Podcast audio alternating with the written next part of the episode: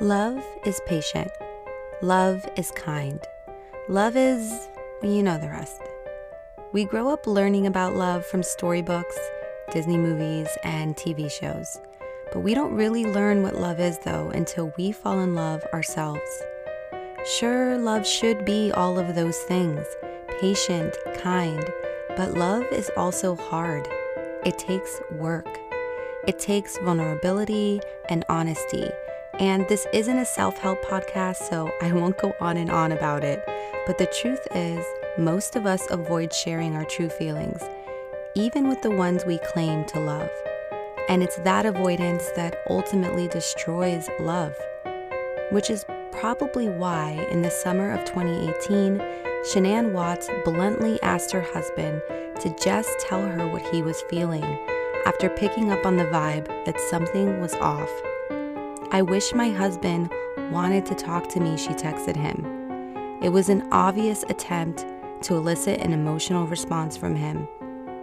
But if there was any emotion in him, it was buried far beneath the everything is fine automated response he had programmed himself to give her. But everything was far from fine. Welcome to the podcast that reminds you it isn't the boogeyman you should be worried about, it's the stranger you know.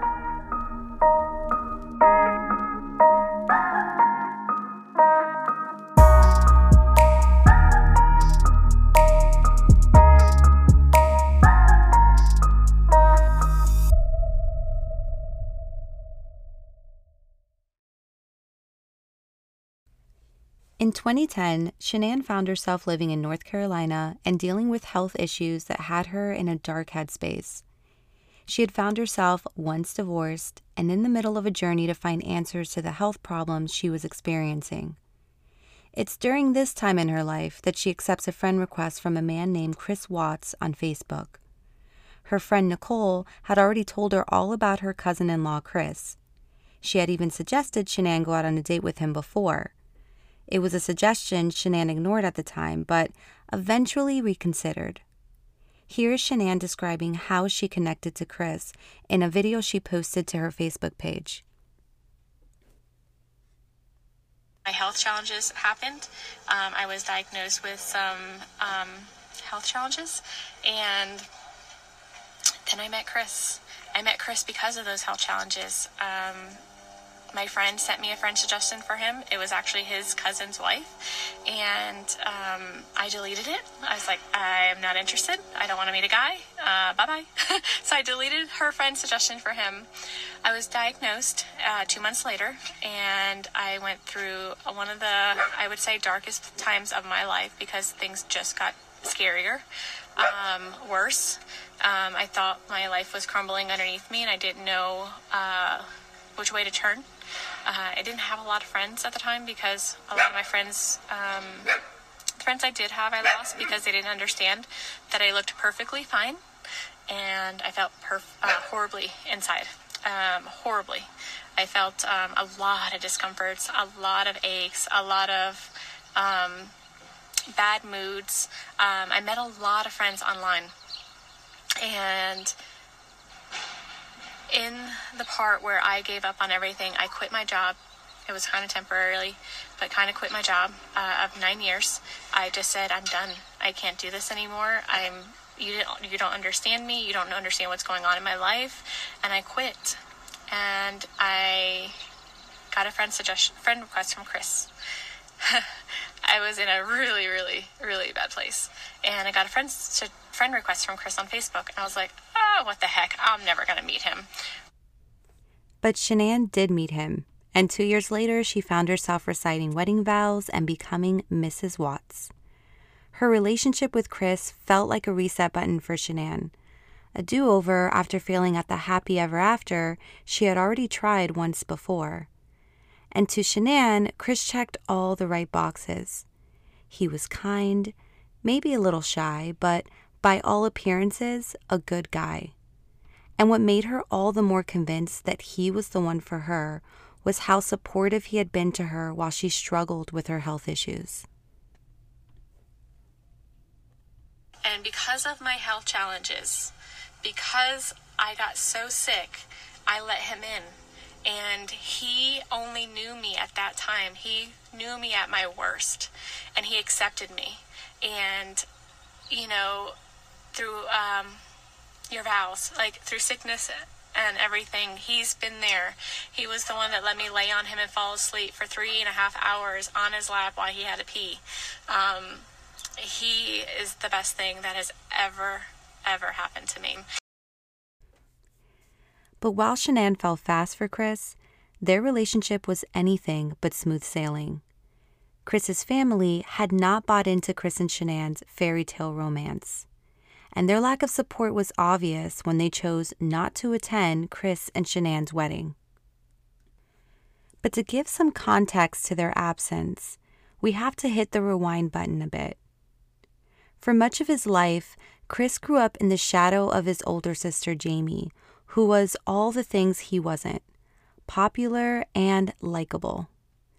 Chris, on the other hand, was much more reserved, and while he seemed to get along well with others, he never really stood out in a crowd like his sister. Yet his mom, Cindy, thought he was the perfect son. He was polite, played sports, and did well in school but she seemed to overlook what an outlier Chris actually was. He never really had close friends outside of his mom, dad, and his grandmother, and he never had a girlfriend. In fact, it wasn't until he hit that friend request button on Shanann's Facebook profile that he initiated a real, meaningful romantic relationship in his life. And while Chris seemed to almost gravitate to Shanann, they could not have been more different. Chris was socially awkward and introverted. Shanann, on the other hand, was outgoing, open, and beautiful. And maybe it was this extreme dichotomy between the pair that triggered an immediate visceral response by Cindy that Chris and Shanann were just wrong for each other. Or maybe it was the toxic need of a mother to control a son who to that point had only ever lived to please her there was something about Shanann's assertiveness, her overpowering personality against the meek and mild demeanor of her son, that rubbed Cindy the wrong way.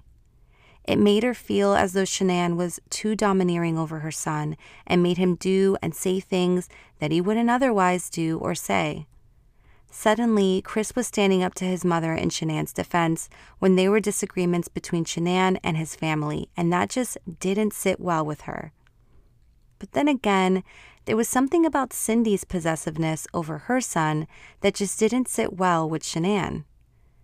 To Shanann, Cindy had never given her son the recognition she gave her more vibrant, charismatic daughter. Whatever way you slice it, it's safe to say that Shanann and Cindy did not get along from the start of her relationship with Chris. And then Shanann decided to make a career change possibly go into nursing. She also wanted to live somewhere cooler in an effort to relieve some of the health issues she was still experiencing in North Carolina, which led to the couple making the decision to relocate to Colorado. It was a move that only led to more bitterness from Chris's family, who had never anticipated that Chris would move away from everyone he knew. So it's safe to say that the tension leading up to their wedding was high. Yet, despite the animosity from Chris's family and their recent move to Colorado, Chris and Shanann still chose each other. And they got married in a beautiful ceremony that had been planned to the very last detail by Shanann. Pictures of their wedding day show a happy couple, in love, eager to embark on their new life together. Yet, all the while, the absence of Chris's family from the cheerful photographs paints a picture of a deep divide before their marriage had even begun. After their wedding, Chris and Shanann started their new lives together in Colorado.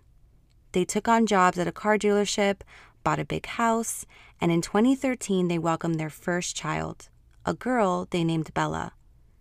They welcomed their second child in 2015, another girl they named Celeste, who they like to call Cece. By now, Chris had reconnected with his parents, as is often the case when grandchildren are born. But underneath their happiness, there were some cracks. The couple was struggling financially, and in 2015 they filed for bankruptcy to escape their growing debt. By the summer of 2018, Chris was working as an operator at a petroleum company, and Shanann was a promoter for a nutrition supplement company called Le-Vel.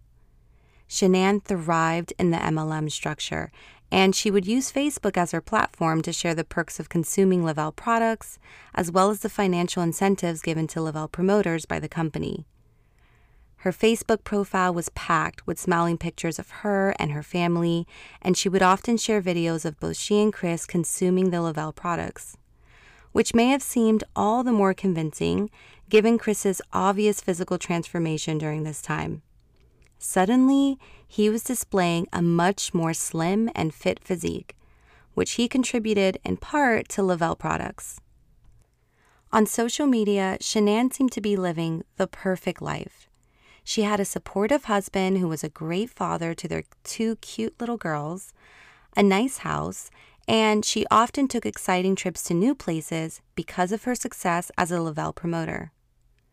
But you know what comes next. It's that nagging feeling you get when you skim Facebook and you see the same person posting curated pictures of their glamorized life. The feeling that if something seems too perfect to be true, then it usually isn't. And for Shanann, things were far from perfect. Two years after declaring bankruptcy, the couple was once again in a financial downfall.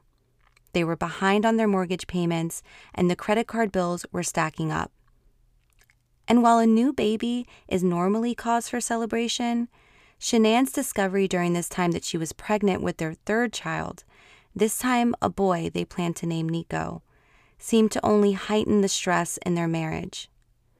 And then suddenly, Chris seemed distant. Sure, he had always been quiet, but never so disconnected so disengaged.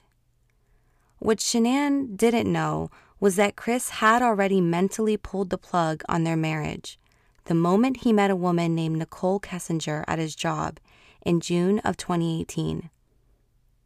Shanann could feel something was off in their marriage, but she was oblivious to the work romance that had quickly spiraled into something more for Chris. What started as a flirtatious connection at the office that summer turned into secret meetings four to five times a week. Now, how much Nicole knew about the status of Chris's marriage is still up for debate, to put it lightly. But he definitely didn't paint a picture of a happy marriage, and he tells her in early July that he's close to finalizing a divorce from Shanann. That same month, Shanann and the girls go on a five week long family vacation to North Carolina, with the plan being that Chris would later join them. While his family is gone, Chris goes out on dates with Nicole and enjoys the pleasure of her company in his family's absence. When Chris flies out to North Carolina to join his family on vacation, there's obvious strain between him and Shanann. Some of that strain was due, in part, to a fight Shanann had recently had with Chris's mother, Cindy, while in North Carolina. It was about Cindy exposing their daughter, Cece, to nuts, despite Cece's severe nut allergy. The argument had only revved back up the same hostility between Shanann and Chris's family that had existed before they were married. So when Chris arrives in North Carolina, after spending all that time with Nicole, free of his wife and free of his children, Shanann was likely still feeling rattled about the fight with his mother. She wanted to experience the warmth and understanding that can only come from your spouse, and she expected Chris to show signs he had missed his family in their time apart. But instead, Chris was cold, he was disconnected, and he seemed to care less about how Shanann felt about her disagreement with Chris's mother, while also dealing with the early stages of her pregnancy. In lengthy text messages to Chris that Shanann later shares with her friend, Shanann attempts to justify her side in the argument with his mother and denies being the reason behind the division between Chris and his family. Yet Chris barely responds to her.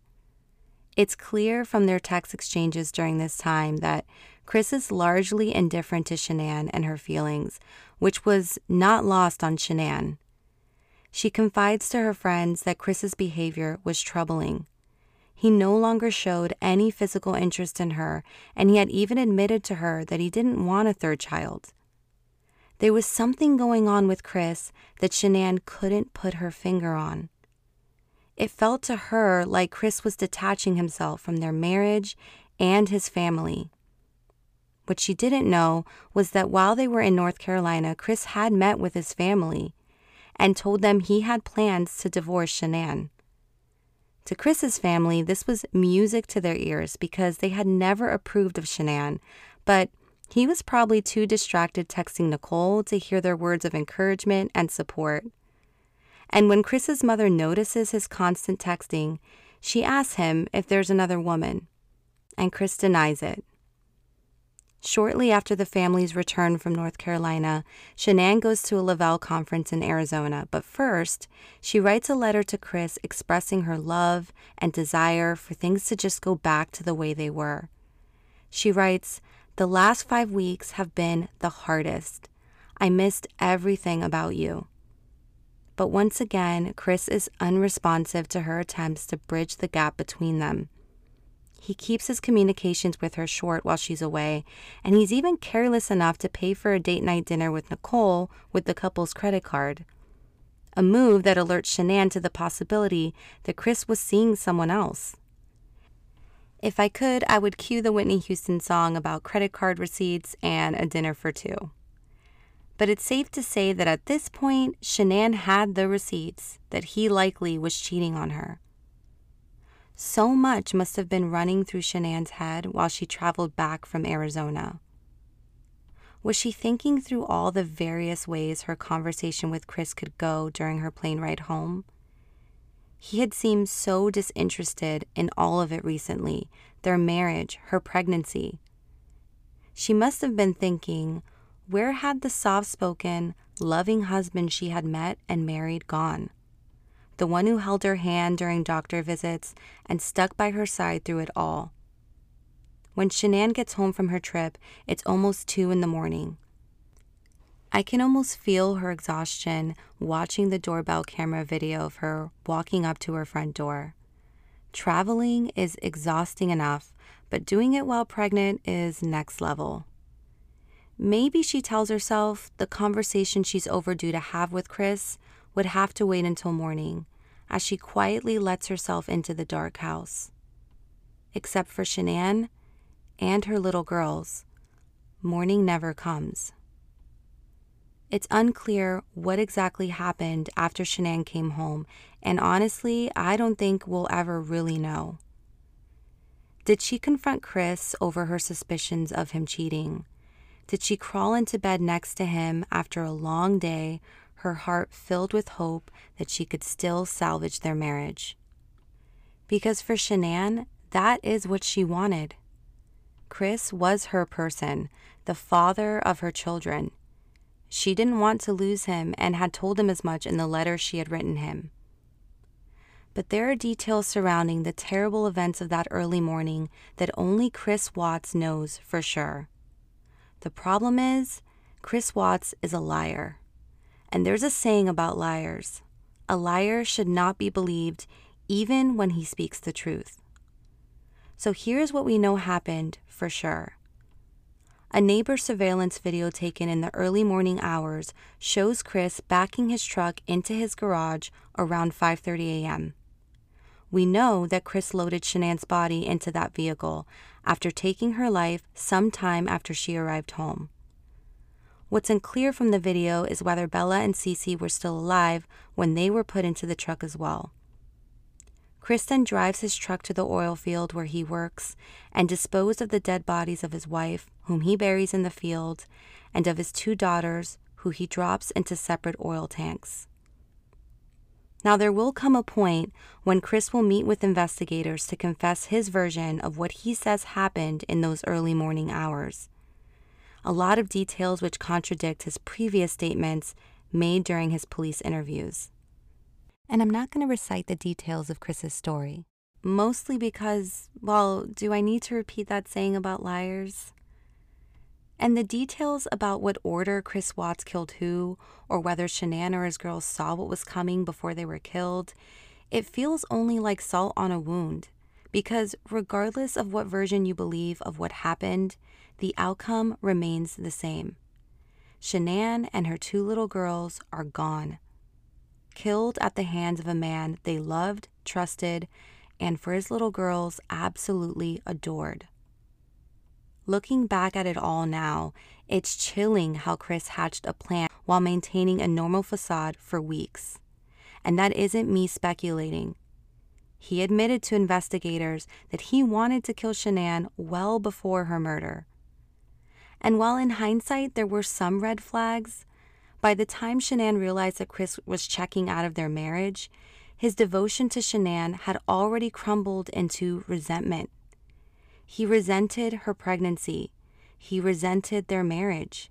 He resented their money issues. He resented his life as a husband and a father. He resented her for the wedge between him and his family.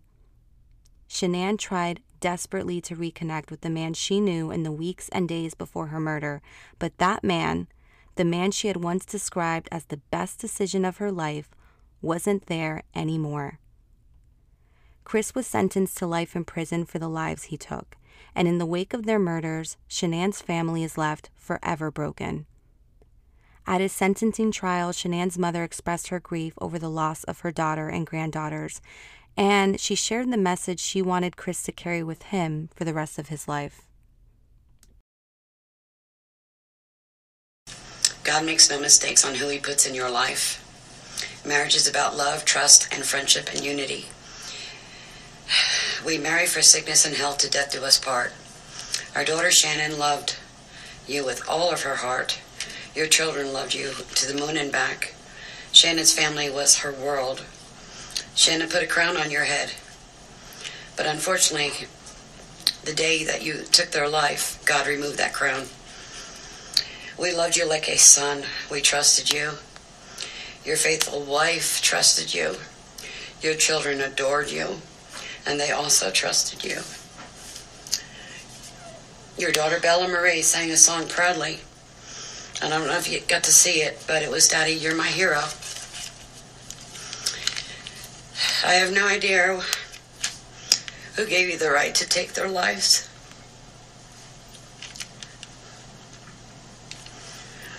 But I know God and His mighty angels were there at that moment to bring them home to paradise. God gives us free will. So not only did you take the family of four, your family of four, you took your own life. I want the world to know that our daughter and her children were so loved by us. They will always be protected by God and His mighty angels. I didn't want death for you because that's not my right. Your life is between you and God now, and I pray that He has mercy for you.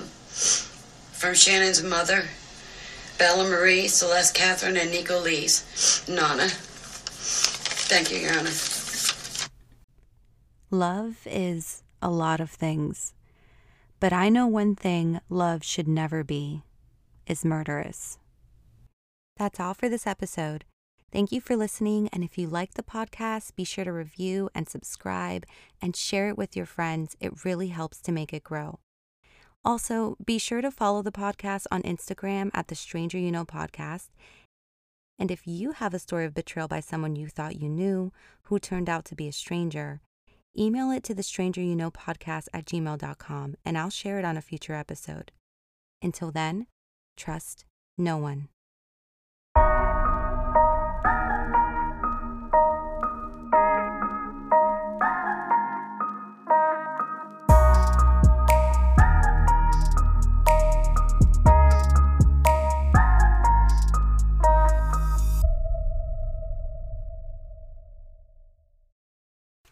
Podcast.